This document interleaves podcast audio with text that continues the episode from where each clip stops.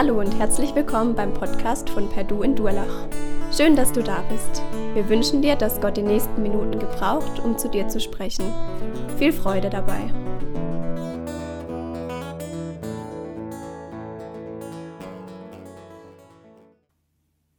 Als Jugendlicher, frisch bekehrter, zwei, drei Jahre im Glauben, war ich viel in sogenannten prophetischen Kreisen unterwegs.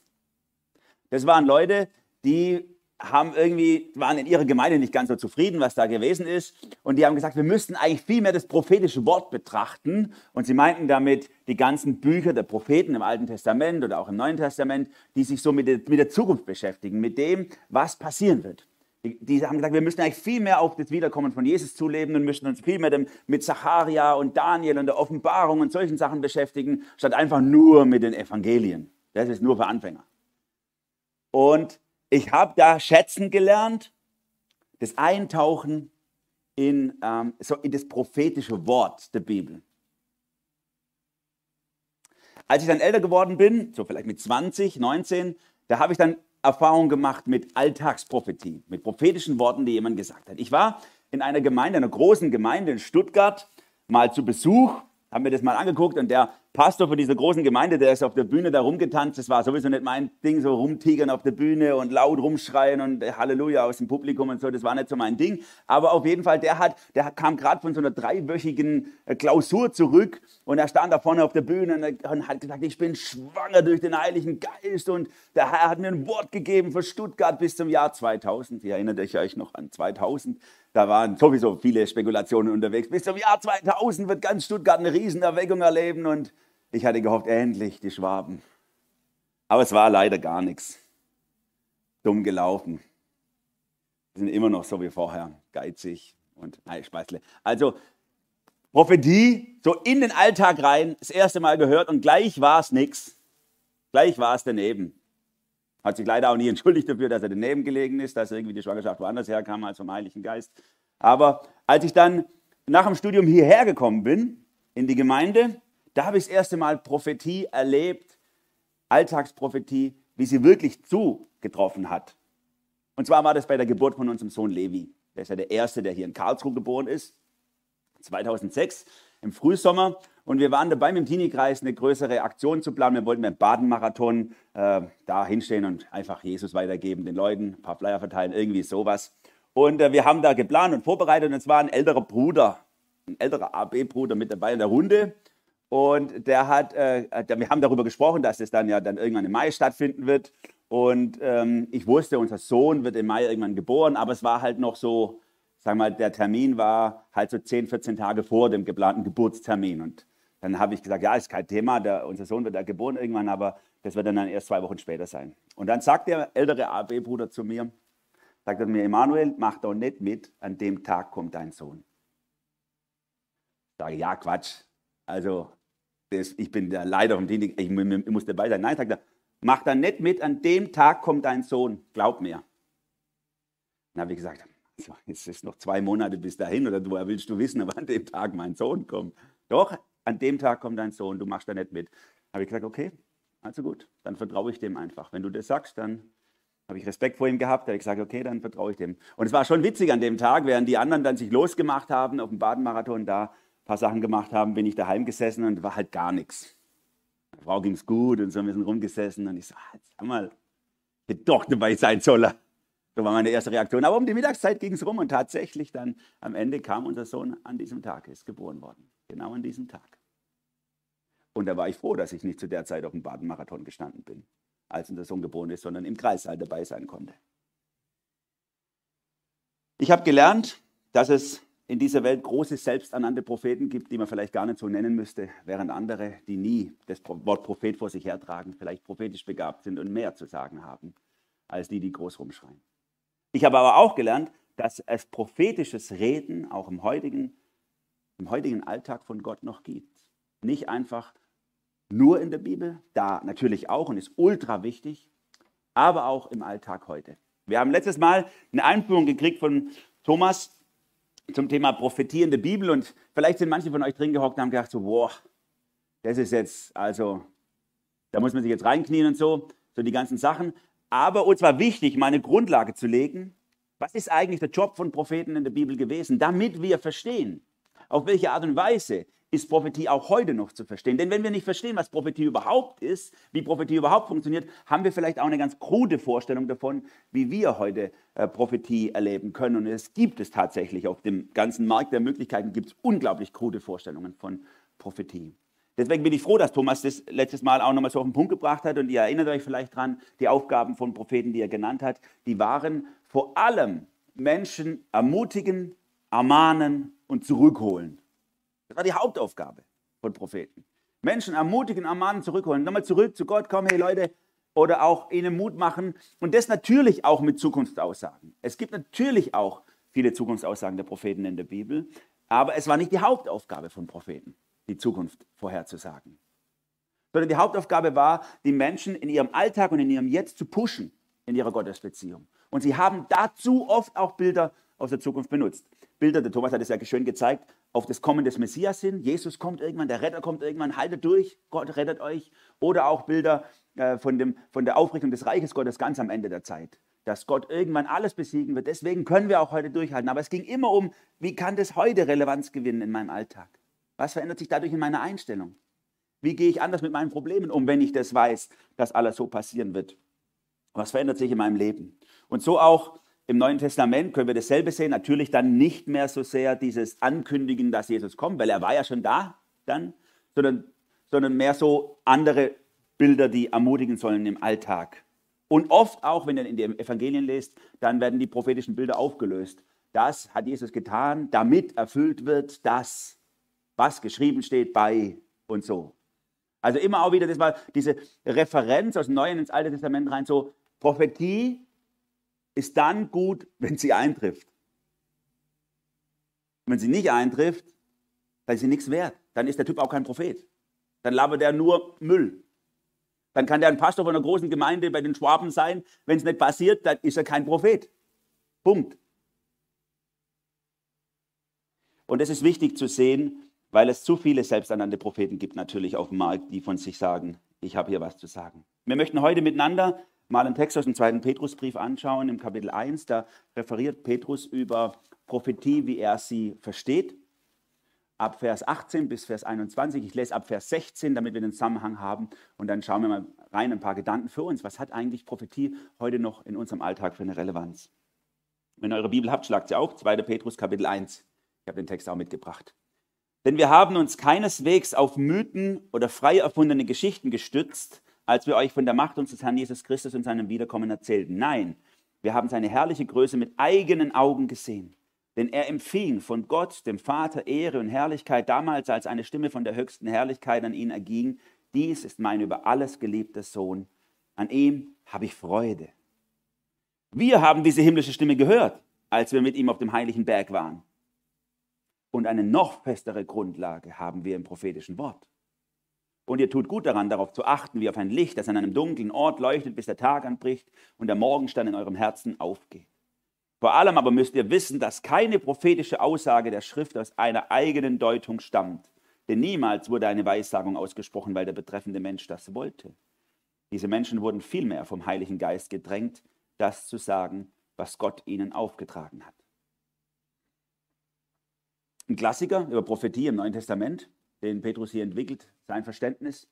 Und wir können ultra viel lernen für uns, auch wie wir Prophetien in unserem Alltag erleben oder mit einbauen können. Und lasst uns das mal anschauen. Vier Gedanken möchte ich mit euch rausarbeiten aus diesem Bibeltext, die ich äh, wichtig finde für unseren Alltag heute.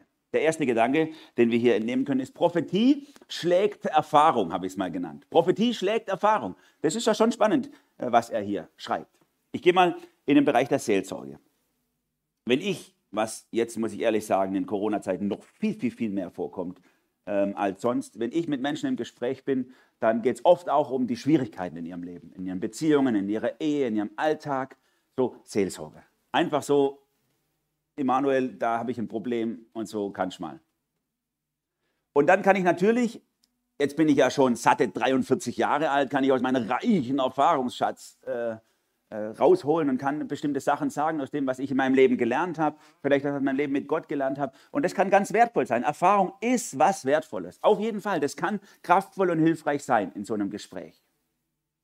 Aber Wenn ich ein Wort von Gott bekomme für jemand, wenn Gott durch mich hindurchspricht zu dieser Person, dann entwickelt es eine, ein Potenzial an Kraft, das ist gar nicht vergleichbar mit dem, was ich mit meiner Erfahrung weitergeben kann. Ich kann dann, die Erfahrung kann ein Stück helfen, sicher, und ist gut. Aber wenn Gott selber mich benutzt, um zu einem Menschen reinzusprechen, dann verändert sich tiefgreifend was. Und beides erlebe ich manchmal in Gesprächen. Ich erlebe, dass ich einfach aus meiner Erfahrung und dann war es auch gut. Aber ich erlebe auch manchmal, dass Gott einfach Worte benutzt und zack, und dann haben sie eine Kraft, die ist einfach nicht, die ist einfach nicht ähm, erklärbar, die ist einfach göttlich.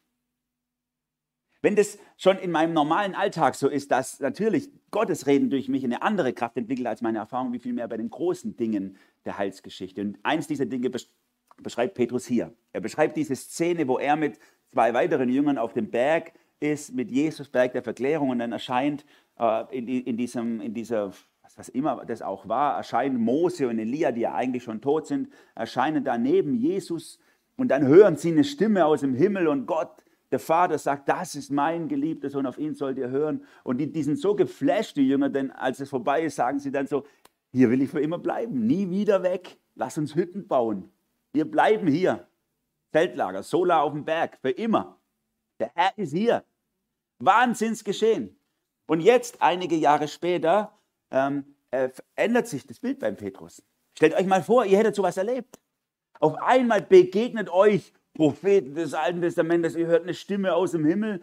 Wie viele von uns sehnen sich manchmal nach sowas? Wenn doch endlich ein Briefle vom Himmel fallen würde, wenn ich endlich die Stimme Gottes akustisch hören könnte, wenn ich Gott endlich sehen könnte, dann dann würde sich alles ändern. Dann wären meine Zweifel weg. Dann und so. Wir sagen ja, wir sagen ja eher so, die Bibel ist schon schön und gut. Ist schon super, dass wir das haben. Aber so ein Geschehen, das wäre das wär der Hammer. Das wäre das Sahnehäubchen. Und Petrus macht es genau andersrum. Er sagt, habe ich alles erlebt, trägt mich nicht durch am Ende. Aber das prophetische Wort, was wir haben, und er referiert damit auf die Bibel, natürlich das geschriebene prophetische Wort, das habe ich umso sicherer, noch festere Grundlage. Da stehe ich richtig sicher drauf. Denn Erlebnisse können vom, im Moment, ich kenne das ja selber jetzt schon, Erlebnisse können im Moment richtig flashen. Die können dich richtig pushen. Aber zehn Jahre später kannst du dich an viele Sachen schon gar nicht mehr so richtig erinnern. Dann ist so, dann erzähle ich was und meine Frau sagt so, das war ganz anders. Das war, das war niemals so, wie du das erzählst gerade. Und es, es, es, es verändert sich, aber es trägt nicht durch, Erfahrung. Erfahrung ist für den Moment gut, aber, aber sie trägt einfach nicht durch. Und deswegen, das ist Petrus so wichtig zu sagen, bei all dem, was Prophetie ähm, äh, kann, ist vor allem das wichtig, Prophetie gibt eine Sicherheit ins Leben rein. Die schlägt auch meine Erfahrung. Das prophetische Wort schlägt meine Erfahrung. Ich bin jemand, der gerne liest, das wisst ihr ja. Und ich habe eine Zeit lang gerne Zukunftsforscher gelesen. Ich weiß nicht, ob ihr Zukunftsforscher kennt. Der bekannteste in Deutschland ist vielleicht Matthias Forks. Und mittlerweile macht seine ganze Familie mit, seine beiden Kinder haben das auch studiert, so Sachen, und die machen so ein, so ein Ding zu viert, so Zukunfts, äh, keine Ahnung. Die, die, die können super gut Zukunft vorhersagen. Corona haben sie nicht gesehen, sage ich jetzt mal. Aber sie haben viele andere gute Sachen gesehen. Und sie können aufgrund ihrer Datenauswertung und aufgrund ihrer Erfahrung, die sie gesammelt haben, sind die richtig gut darin, auch Zielbilder äh, zu äh, oder Wahrscheinlichkeiten aufzuzeigen, wie eine Gesellschaft sich entwickeln wird. Und das ist echt interessant, das auch zu lesen, um ein bisschen vorauszudenken. Aber eins ist mir dabei aufgefallen. Die können immer nur ein grobes Bild zeichnen, können sagen, es wird sich vermutlich in diese Richtung bewegen. Sie können nie mit Sicherheit etwas sagen, nie detailliert.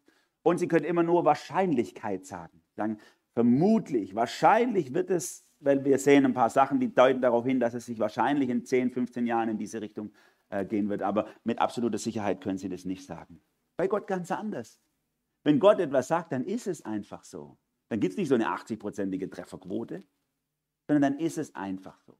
Das ist diese Sicherheit. Und das ist das Schöne auch in der Bibel, dass wir sehen, dass Gott uns Menschen mit reinnimmt in sein Geschehen in dieser Welt. Wenn wir Amos zum Beispiel aufschlagen, den Propheten im Alten Testament, da sehen wir Vers, äh, Kapitel 3, Vers 7, da, da, da, da, steht, da steht, dass Gott, der Herr, nichts tut, ohne dass er seine Geheimnisse vorher seinen Knechten, den Propheten, mitteilt. Gott tut nichts in dieser Welt, ohne es vorher zu offenbaren. Er gibt sich preis. Müsste er nicht, er kann auch einfach machen. Aber ihm ist es wichtig, uns Menschen mit hineinzunehmen in sein Geschehen. Wir können das zum Beispiel ganz praktisch aussehen in dieser Geschichte im Alten Testament, eine schwierig zu verstehende Geschichte, Sodom und Gomorra, die aufgrund ihrer ausgelebten Homosexualität untergegangen sind in einem Feuergericht.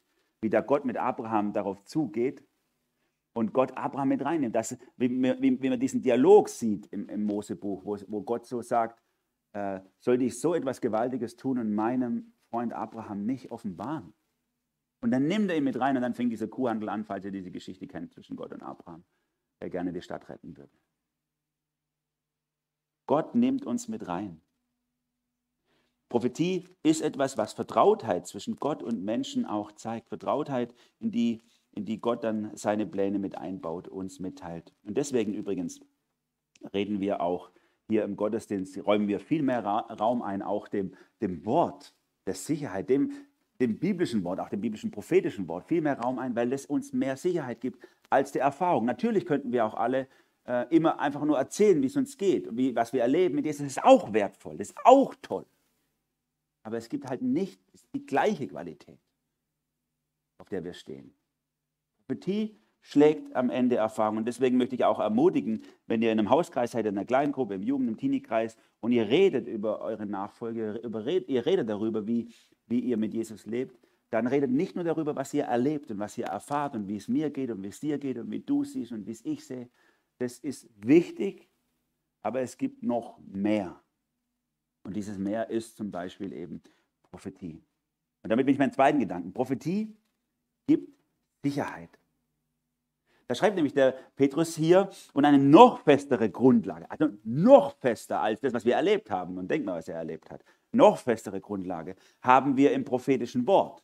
Und ihr tut gut daran, darauf zu achten, wie auf ein Licht, das an einem dunklen Ort leuchtet, bis der Tag anbricht und der Morgenstern in eurem Herzen aufgeht. Ein schönes Bild hier, was er entwickelt. Er sagt, wenn ihr Sicherheit haben wollt, da in dieser unsicheren Welt, wenn ihr Licht haben wollt, in dieser Dunkelheit, dann müsst ihr das prophetische Wort beachten. Er nimmt dieses Bild vom Morgenstern, das ist ein Bild auf Jesus in der Bibel, und sagt, der, irgendwann kommt dieser Moment, wo wir alle Jesus von Angesicht sehen und wo wir in ihm sind und er in uns ist und wir durch und durch von Licht umflutet sind. Und dann muss uns keiner mehr sagen, da ist links und da ist rechts, da ist oben und da ist unten. Dann wissen wir es. Aber bis dahin tappen wir doch an vielen, vielen Stellen einfach noch im Dunkeln rum. Und da brauchen wir Licht und Prophetie kann so ein Licht sein auf unserem Weg. Kann uns so ein Licht geben, in eine Richtung zu gehen, wo wir vielleicht gar nicht wissen, wie wir selber handeln sollen an dieser Stelle.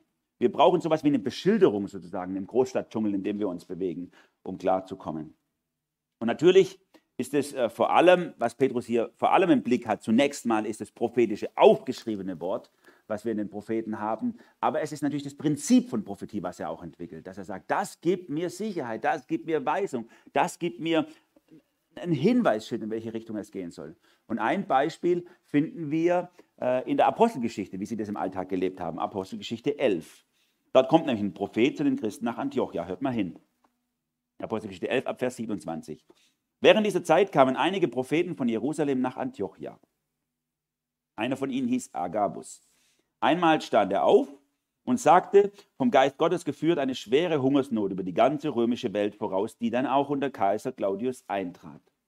Da beschlossen die Jünger, den Geschwistern in Judäa eine Unterstützung zukommen zu lassen. Jeder von ihnen sollte nach seinen finanziellen Möglichkeiten dazu beitragen. Das taten sie dann auch und schickten Barnabas und Saulus mit dem Geld zu den Ältesten. Ist so krass, dass sie ihr Handeln auf Prophetie aufgebaut haben. Der sagt also, es kommt bald eine Hungersnot. Und die hocken zusammen und sagen, Leute, also die in Jerusalem, die Christen, das ist eine Riesengemeinde. Von denen haben wir wahnsinns profitiert. Die haben damals, denkt am Anfang der Apokalypse, die haben damals alles verkauft. Die haben immer einen Acker verkauft, die haben Häuser verkauft, die haben alles Mögliche verkauft, um die Missionsarbeit auf der ganzen Welt voranzutreiben. Und es sind ultra viele Gemeinden überall im Römischen Reich entstanden. Und die haben nichts mehr. Die leben aus der Hand im Mund. Die haben ja alle ihre Häuser und ihre Äcker verkauft. Wenn das jetzt so kommt, eine Hungersnot, dann haben die ja gar nichts mehr. Von was leben die dann?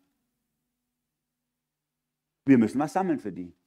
Aufgrund dieser Prophetie haben sie Geld eingesammelt und denen geschickt. Überleg mal, wie peinlich das gewesen wäre, wenn das nicht gekommen ist. Da kommt einfach Geld und die sagen so, äh, wir haben doch euch immer Geld geschickt, warum schickt ihr uns jetzt Geld zurück? Wir brauchen eigentlich nichts.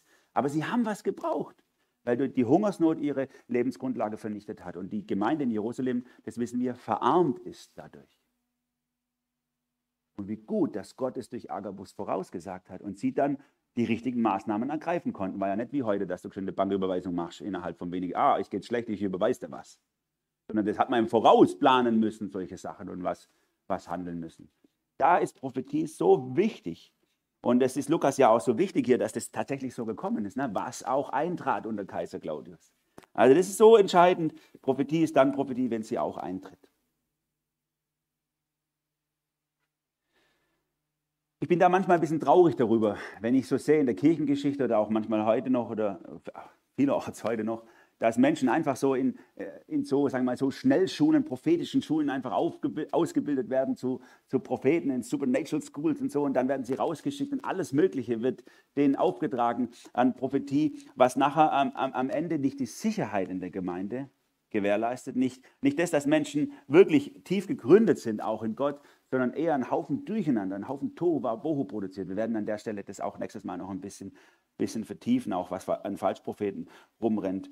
Aber eigentlich ist die Idee der Prophetie, ist, dass Menschen Sicherheit haben.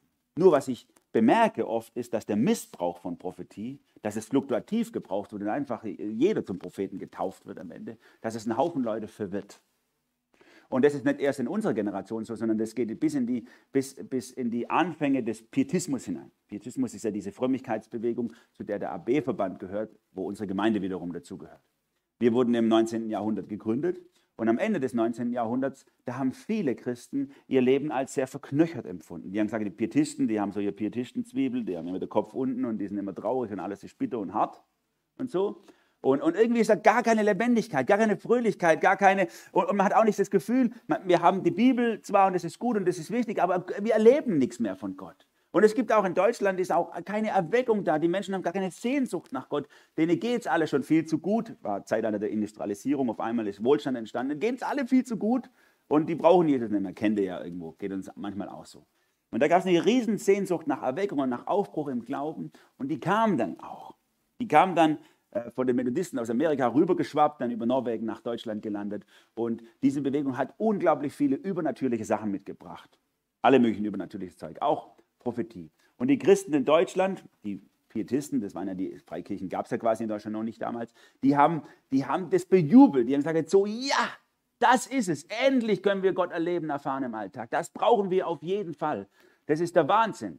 Und dann haben sie es überall aufgenommen, in allen Bibelstunden und Gemeinschaften, die sind alle sehr offen dafür gewesen. Und dann haben sie große prophetische Konferenzen gemacht. Die größte war in Kassel, Prophet eine prophetische Konferenz. Und die hat sich so ausgeartet durch den Missbrauch von den übernatürlichen Gaben, dass es so ein großes Tohuwabohu war, dass man, ich habe mal gelesen, alte Zeitungen aus Kassel, dass die Polizei einschreiten musste, um die öffentliche Ordnung wiederherzustellen. Musste die Versammlung auflösen weil es so abstoßend und abartig war für die Umgebung, was die Frommen da getrieben haben. Prophetische Worte und dies und das und so. Und diese Erfahrung, das waren so sechs, sieben, acht oder vielleicht auch zehn Jahre, diese Phase, wo sie, wo sie sich so gesehnt haben nach Erweckung und das so bejubelt haben. Und dann haben sie den Missbrauch gesehen. Sie haben gesehen, wie, wie schlecht es auch laufen kann und wie viel da auch kaputt geht. Und das hat dazu geführt, dass sie es komplett abgelehnt haben. Dann haben sie gesagt, damit will ich überhaupt gar nichts mehr zu tun haben. Das, und sie haben eine Erklärung abgegeben, Berliner Erklärung.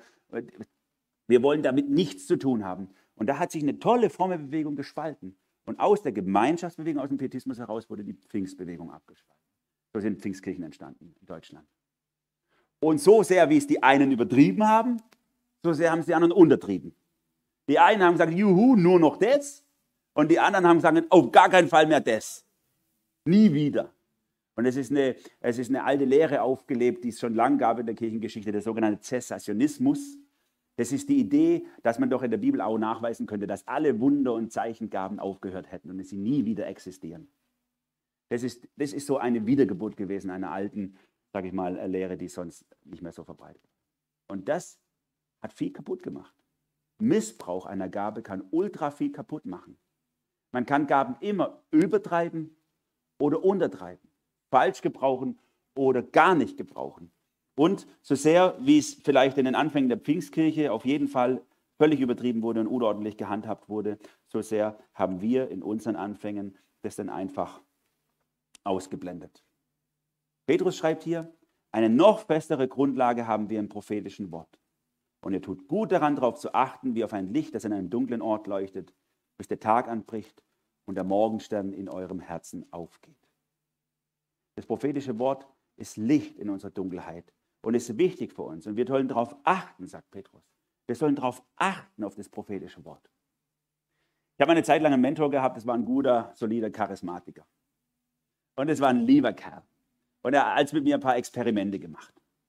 Da ich sage, komm, komm, Emanuel, jetzt legen wir mir, mir die Hände auf und dann äh, beten wir darum, dass der Herr dir ein Bild gibt und einen Eindruck und ein prophetisches Wort. Da habe ich gesagt, let's go, auf geht's, mach mal. Ich habe innerlich einfach gebetet, Herr, bitte lass du nur das durch, was von dir kommt, alles andere sortier aus. Und er war jedes Mal so, so kommt nichts. Und sage ich, nee, kommt einfach nichts. Einfach nichts da, tut mir leid. So. Und er hat, irgendwann hat er es aufgegeben, mir irgendwelche prophetischen Eindrücke oder so draufdrücken zu wollen.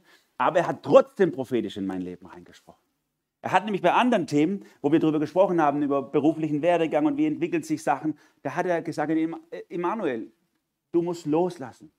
Du darfst dich nicht so reinknien. Du musst es Gott überlassen. Gott regelt deinen Weg. Und dann hat er mir gesagt, Gott wird deinen Weg so und so und so regeln. Und du wirst einfach nur zuschauen, wie das passieren wird. Und es ist auch so gekommen, wie er es gesagt hat. Und das war die eigentliche Prophetie, von dem, was er gesagt hat, nicht seine, seine Experimente, die er gemacht hat mit mir oder so. Da habe ich auch wiederum gemerkt, Gott, Gott ist auch nicht festgelegt auf Formen oder auf Ideen, auf Rituale, die Menschen durchführen in der Prophetie. Prophetie gibt Sicherheit, sie kann sich aber manchmal auch ganz alltäglich anfühlen. Ich möchte das nicht verachten. Ich nehme das ernst, wenn Menschen prophetisch reden. Ich möchte es prüfen, ich möchte es für mein Leben ernst nehmen. Aber wenn es natürlich nicht eintrifft, verliert jemand auch Legitimation bei mir, wenn Sachen, wie er sagt, nicht eintreffen. Nimm Gottes Reden Gottes prophetische Aussagen ernst in deinem Leben. Sie können dir Sicherheit geben. Und damit bin ich beim dritten Gedanken. Prophetie bringt Gottes Wort. Petrus schreibt hier weiter, vor allem aber müsst ihr wissen, dass keine prophetische Aussage der Schrift aus einer eigenen Deutung stammt. Denn niemals wurde eine Weissagung ausgesprochen, weil der betreffende Mensch das wollte. Diese Menschen wurden vielmehr vom Heiligen Geist gedrängt, das zu sagen, was Gott ihnen aufgetragen hat. Es ist eine der zwei Kardinalstellen im Neuen Testament an dieser Stelle, die sozusagen die göttliche Autorenschaft der Bibel betont. Es ist hier mit dem prophetischen Wort natürlich wieder in erster Linie das aufgeschriebene prophetische Wort im Alten Testament gemeint. Und so hier, wie auch bei 2. Timotheus 3, Vers 16, beschreiben die neutestamentlichen Autoren, es ist alles von Gott. Was in der Bibel steht, ist von Gott und deswegen vertrauenswürdig, deswegen unverbrüchlich.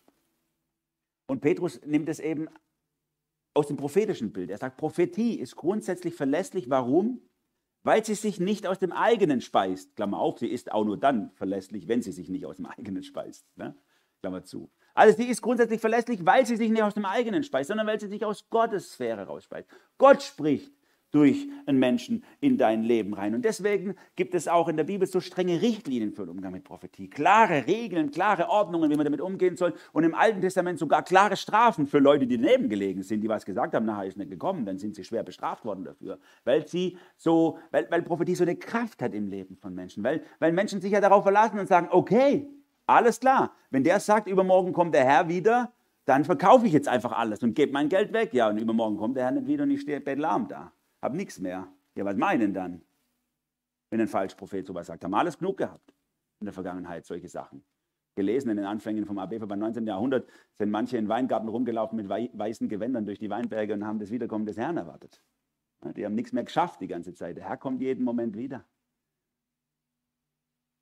Falsche Propheten, die Menschen zu etwas verführen, was gar nicht wahr ist. Deswegen ähm, legt auch das Christentum so einen hohen Wert auf die Schrift, auf die Bibel, weil sie eben der einzige objektive Maßstab ist auch. Und Prophetie soll von ihrem Wesen her immer Gottes Wort in dein Leben reinbringen. Ist vielleicht für uns manchmal in unserer Zeit heute ein bisschen komisch. In der Zeit, in der wir uns befinden, viele nennen sie Postmoderne, oh, die, die ist ein Bruch mit dem bisherigen. Ähm, die Moderne, die ein paar hundert Jahre so das Denken der Menschen bestimmt hat, die ging von schwarz und weiß, von gut und böse, von richtig und falsch, von objektiv und subjektiv, man lernt es manchmal noch in der Schule, aus. Und die, und, und die Zeit, in der wir uns heute befinden, seit 20, 30 Jahren, die leugnet es eigentlich. Die sagt, es gibt nicht gut und böse. Die gut und böse ist im Auge des Betrachters. Was sich gut anfühlt, ist gut. Was sich schlecht anfühlt, ist schlecht. Wahrheit, objektive Wahrheit, keine Ahnung, ob es die gibt. Äh, wahrscheinlich gibt es es gar nicht. Aber wenn es es gibt, kann ich es sowieso nicht ergreifen. Aber was sich wahr anfühlt, das, das mache ich. Und was ich für mich selber auch für wahr halte, das ist auch wahr. Oder, oder so, wie ich, so wie ich sein will, dann ist es meine Wahrheit und so. Da kommt so ein subjektives Element auch in den Glauben rein. Und wir sind davon viel mehr betroffen, als wir oft denken. Und, und, und dann, dann ist so eine Gefühlsduselei, sage ich jetzt mal so ein bisschen, bisschen ähm, böse, ist dann da und, und wir halten alles Mögliche, was wir so fühlen, für die Wahrheit.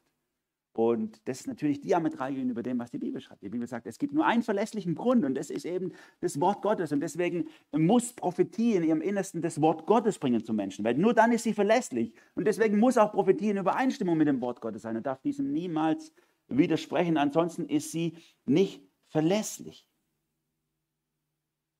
Wir möchten Prophetie in unserem Leben haben. Wir möchten, ich wünsche mir, dass wir Prophetie in dieser Gemeinde haben, noch mehr dass Menschen prophetisch ins, andere, ins Leben von anderen reinreden. Aber ich möchte vor allem, dass wir so tief im Wort begründet sind, dass wir, dass wir auch unterscheiden können, ob das, was mir jetzt gerade so im Bauch liegt, tatsächlich ein prophetischer Eindruck ist oder einfach nur ein Furz, der nicht rauskommt.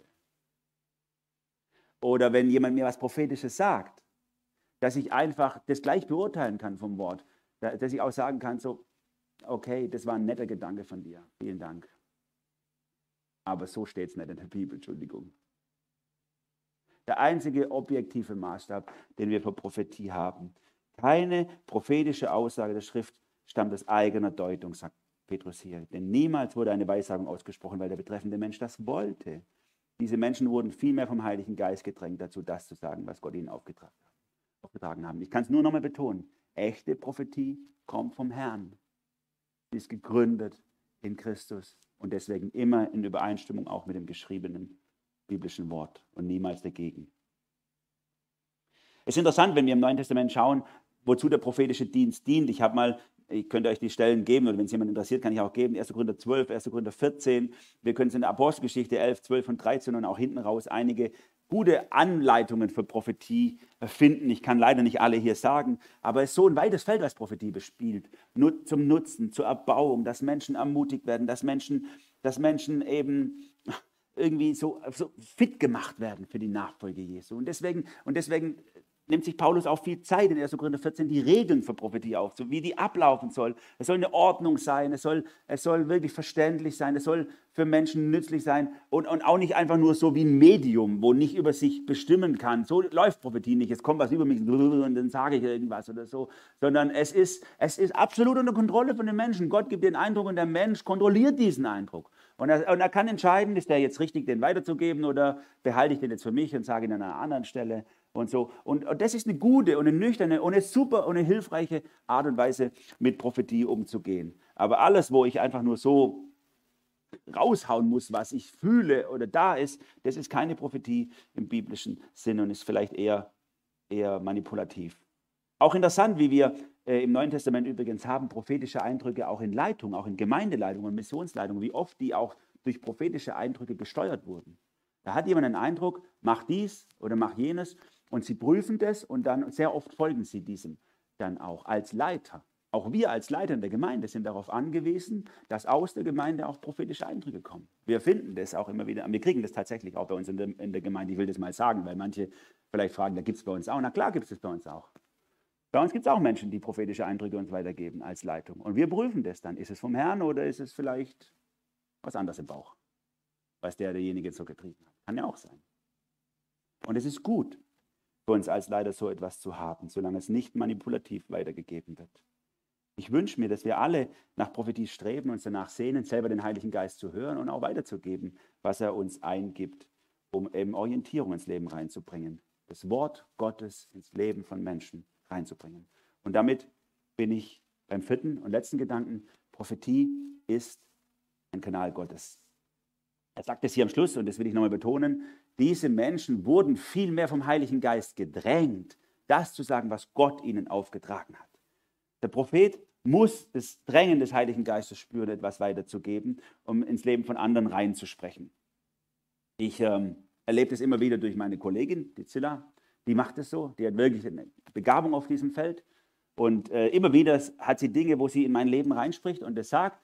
Und das ist wahnsinnig cool. Das ist super. Das äh, bestätigt oft etwas, was Gott mir auch schon aufgetan hat auf einer anderen Ebene. Hinterfragt mich manchmal, ermutigt mich manchmal. Und sie macht das auch. Das ist so eine demütige. Also wenn ihr lernen wollt, wie Prophetie geht, geht da zu Zilla, die macht das gut. Und da, die macht das auf eine demütige Art. Die kommt nie und sagt so, Immanuel, so spricht der Herr und so. Du sollst und so. Sondern sie sagt immer so, Immanuel, ich habe da, äh, Gott hat mir was mitgegeben, was ich dir geben will. Prüf einfach mal, ob das, ob das passen könnte. Und wenn nicht, dann denk einfach nicht mehr wieder drüber nach, klick's weg oder so. Ich sprich mir das oft auf. Und das ist so cool, weil das, weil das, ähm, das mich auch in die Verantwortung nimmt. Ne? Prophetie nimmt, behält uns ja auch in der Verantwortung. Nur weil jemand sich als Kanal Gottes zur Verfügung stellt, um etwas in dein Leben reinzureden, heißt ja nicht so, dass du auf die Knie fällst und sagst, so ja, auf jeden Fall, super, danke, dass du mir es gesagt hast. Ich werde auf jeden Fall alles tun, was du sagst. Nein, sondern wir sagen vielen Dank, dass du versucht hast, auf Gott zu hören für mein Leben. Und ich werde jetzt prüfen vor dem Herrn, ob das tatsächlich auch der Fall ist. Und das sehen wir auch in der Bibel, solche Dinge. Der Agabus, von dem wir, von dem wir vorher gehört haben, der diese Hungersnot vorausgesagt hat, der kommt nämlich einige Kapitel, fast zehn Kapitel später in der Apostelgeschichte nochmal vor. Und da begegnet er wieder Paulus mit einem prophetischen Eindruck. Apostelgeschichte 21 ab Vers 10, ich lese es mal. Wir blieben ein paar Tage bei ihnen. In dieser Zeit traf der Prophet Agabus aus Judäa hier ein. Er trat in unsere Mitte, nahm den Gürtel des Paulus, fesselte sich damit Hände und Füße und sagte, so spricht der Heilige Geist, genauso wird es dem Mann ergehen, dem dieser Gürtel gehört. Er wird für den Juden in Jerusalem gefesselt und den Fremden, die Gott nicht kennen, ausgeliefert werden. Als wir das hörten, baten wir und die einheimischen Geschwister ihn dringend, nicht nach Jerusalem hinaufzuziehen. Paulus erwiderte, was weint ihr? Warum macht ihr mir das Herz so schwer? Ich bin nicht nur bereit, mich in Jerusalem verhaften zu lassen, sondern auch für den Namen unseres Herrn Jesus zu sterben. Weil er sich nicht umstimmen ließ, beruhigten wir uns schließlich und sagten, dann soll geschehen, was der Herr will. Nach Ablauf dieser Tage machten wir uns reisefertig und zogen nach Jerusalem hinauf. Es ist schön zu sehen, wie die mit Prophetie umgegangen sind. Der sagt was, sagt so, also der Typ, der kommt ins Gefängnis. Er sagt aber nicht so, du sollst deswegen nicht hingehen, sondern er sagt einfach nur, das passiert. Und jetzt ist der Paulus in der Verantwortung. Und die Leute sind in der Verantwortung und ihre Konsequenz daraus zu ziehen und sagen so, das zu prüfen. Ja, was heißt das jetzt? Und natürlich, wenn er sich entschieden hätte, nicht nach Jerusalem zu gehen, und das in der Bibel gestanden wäre, deswegen ging Paulus daraufhin nicht nach Jerusalem, sondern ähm, missionierte noch 50 Jahre in Kleinasien, da hätten wir alle gesagt, oh, zum Glück hat er drauf gehört, war gut gemacht. Steht aber nicht da. Sondern er hat eine andere Entscheidung getroffen. Und die war auch okay.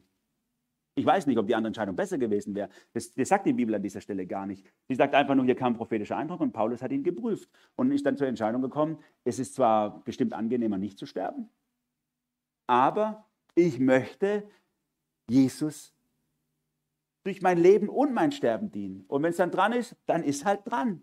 Und dann ging er sehenden Auges in diesen Tod hinein und ist ja später dann auch äh, gestorben auf dieser Reise, ganz am Ende. Und es war in Ordnung. Der prophetische Eindruck hat ihn nicht davon abgehalten oder nicht davon entbunden von seiner Pflicht, es zu prüfen und zu schauen, was sagt mir Gott jetzt dadurch.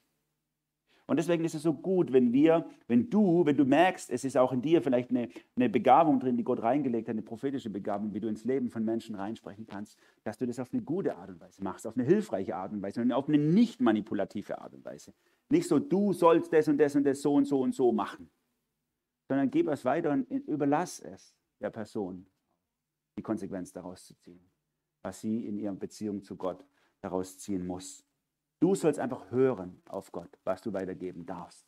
Das gilt übrigens für uns alle, nicht nur für die, die prophetisch begabt sind. Jeder von uns soll, sollte eigentlich drauf hören, was will Gott durch mich jemand anders weitergeben. Das ist ja mit allen Gaben im Neuen Testament so. Manche sind besonders begabt, aber jeder von uns ist aus, äh, aufgefordert, auch in diese Richtung äh, sich zu bewegen. Und wenn wir Jesaja zum Beispiel lesen im Alten Testament, der größte Prophet im Alten Testament, der hat es genauso gemacht. Da steht Jesaja 50. Ja, wenn mein Herr gab mir die Zunge von eifrigen Schülern, denn er zeigte mir, was ich sagen soll, um Erschöpfte aufzurichten. Er weckte mich jeden Morgen, er weckte mir auch das Ohr, dass ich voll Verlangen hörte, was er mir sagen will. Ja, weh, mein Herr hat mich bereit gemacht, er öffnet mein Ohr.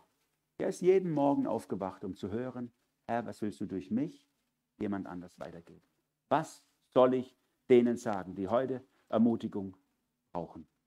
Wie cool wäre das, wir würden morgens auch so aufstehen. Jesaja war fast ein Pietist mit seiner stillen Zeit morgens sozusagen. Ne? So, jetzt habe ich Zeit mit Jesus. Herr, zeig mir, was ich irgendjemand sagen soll. Wäre das super, wenn wir so auf den Knien liegen morgens. Herr, was sollen wir heute wem weitergeben? Die Voraussetzung ist natürlich, dass wir zunächst Rückzugszeiten haben, wo wir auf Gott hören dass du nicht immer nur im Laut und in dauernden Medien und alles und so und Kopfhörer und so, sondern dass du auch Zeiten hast, wo du ruhig bist, wo du hören kannst, was Gott sagen will. Und dass du auch nah am Wort Gottes bist, damit das, was du sagst, wirklich hilfreich ist. Reife Propheten sind nah am Wort Gottes und dann ist es hilfreich, geistlich unreife Propheten, die denken alles Mögliche, müsste durch sie in der Welt beglückt werden. Und übrigens an dieser Stelle noch einmal am Rande erwähnt, ist es ein Feld, ähm, was im Neuen Testament ausdrücklich, ausdrücklich in der Gemeinde für beide Geschlechter gilt. Wir haben im Neuen Testament, ich habe mal versucht durchzuzählen, eigentlich fast mehr Prophetinnen als Propheten in der Gemeinde. Es gibt da zum Beispiel den, den Evangelisten äh, Philippus, der hatte vier Singletöchter, die waren alle vier Prophetinnen. Das war ganz spannend, wie die auch die Gemeinde bereitet haben. Es muss, es muss eine ganze Prozentzahl, so vom reinen Lesen müsste es eine ganze Prozentzahl an Leuten gewesen sein in der Gemeinde, die prophetischen Dienst ausgeübt haben. Natürlich haben wir immer nur das Verschriftlichte und das Allermeiste ist ja mündlich gewesen, was wir eben nicht mehr haben. Das ist ein bisschen schade. So müssen wir bei manchen ein bisschen mutmaßen. Deswegen, ihr Lieben, ich möchte euch auffordern dazu, Jungs, Mädels, Männer, Frauen, gebt euch Gott hin, jeden Morgen wieder neu und sagt, Herr, gib mir einen Eindruck für Menschen. Und auch eure Gefühle, Eindrücke, Impulse und Träume können ein Hinweis sein. Die sind nicht schlecht an und für sich. Sie müssen einfach gut geprüft werden. Dann kann auch darin eine Wahrheit für Menschen drin liegen. Aber vor allem, stellt euch auf die Bibel, dann entgeht ihr auch der Gefahr der Falschprophetie. Prophetie ist ein Kanal Gottes und gut ausgeübt kann sie das Leben von Menschen verändern. Ich komme zum Ende. Corona mal wieder. Corona boostert. Ich meine es nicht so sehr die dritte Impfung, sondern boostert Falschprophetien.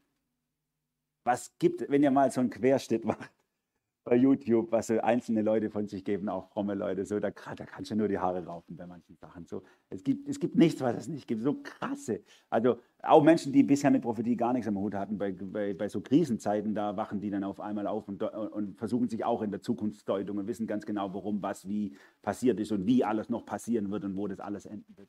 Es ist schon ganz spannend zu sehen, dass in so, solchen Zeiten immer auch Hochkonjunktur für selbsternannte Propheten sind. Ich möchte euch bitten, dass ihr da nicht mitmacht. Dass wir uns nicht, dass wir uns da nicht einreihen und nur noch andere Leute verunsichern, sondern dass wir uns mit solchen Zukunftsdeutungen eher zurückhalten. Auch im Leben der Propheten übrigens, der echten Propheten. In der Bibel sind ja solche Zukunftsaussagen. Ihr könnt mal gucken bei den Propheten, wie oft das vorkam. Das kam in so einem Prophetenleben zwei oder dreimal vor, überhaupt, im ganzen Leben.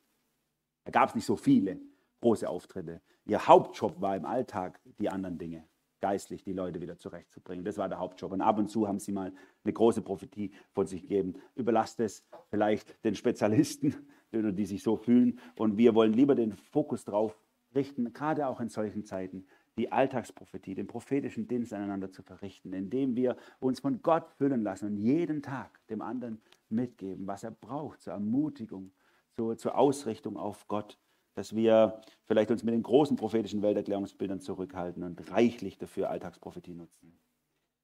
Prophetie, so sagt uns Petrus hier, ist viel wichtiger als Erfahrung. Erfahrung hat einen Wert, Prophetie hat einen höheren Wert.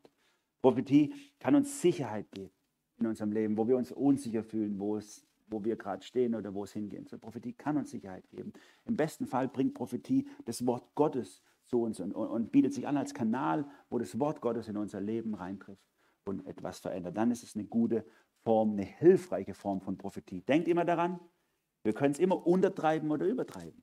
Manche Richtungen, die übertreiben komplett Prophetie. Und es führt nur dazu, dass sich viele Menschen enttäuscht davon abwenden und sagen, ich will damit nichts mehr zu tun haben. Und andere, die sind, die kommen vielleicht aus so einer Zeit der Enttäuschung und sagen, ich bin da eher ganz vorsichtig und halte mich zurück. Nein, hab Mut. Wir gehören wahrscheinlich eher zu denen. Hab Mut, das auch in deinem Alltag zu entdecken. Und ich möchte schließen mit diesem einen Vers, den Paulus den Korinthern schreibt, in 1. Korinther 14, wo er über Prophetie ausspricht. Da sagt er, ich würde mir umso mehr und viel mehr wünschen, dass ihr alle prophetisch reden würdet. Sagt er, ihr alle prophetisch reden würdet. Das wäre mein tiefer Wunsch. Denn das würde uns alle auferbauen und auf Jesus ausrichten. Amen. Ich bete. Jesus, von ganzem Herzen sei dir Dank für dein prophetisches Wort, Herr. Es ist so herausfordernd für uns und auch Prophetie auch so manchmal so gar nicht greifbar. Und, und deswegen gibt es sicherlich manche unter uns, die auch dem Ablehnen gegenüberstehen und sagen, ich will damit nichts zu tun haben. Das klingt für mich nach schwarmgeistigem Gefühlsduselei. Das brauchen wir nicht. Werden andere vielleicht eine tiefe Sehnsucht nach viel mehr haben. Du kennst unsere Herzen, du kennst unsere Sehnsüchte, Herr Jesus. Und ich bete einfach darum, dass du uns ganz fest auf das Fundament deines Wortes stellst, dass wir ähm, wirklich den prophetischen Geist auch nicht dämpfen, sondern zulassen, aber dass wir ihn auf eine hilfreiche und gute, aufbauende, Christus und bibelzentrierte Art und Weise ausleben in dieser Gemeinde und dadurch uns gegenseitig in der Nachfolge ermutigen und voranbringen. Lass es geschehen hier bei uns.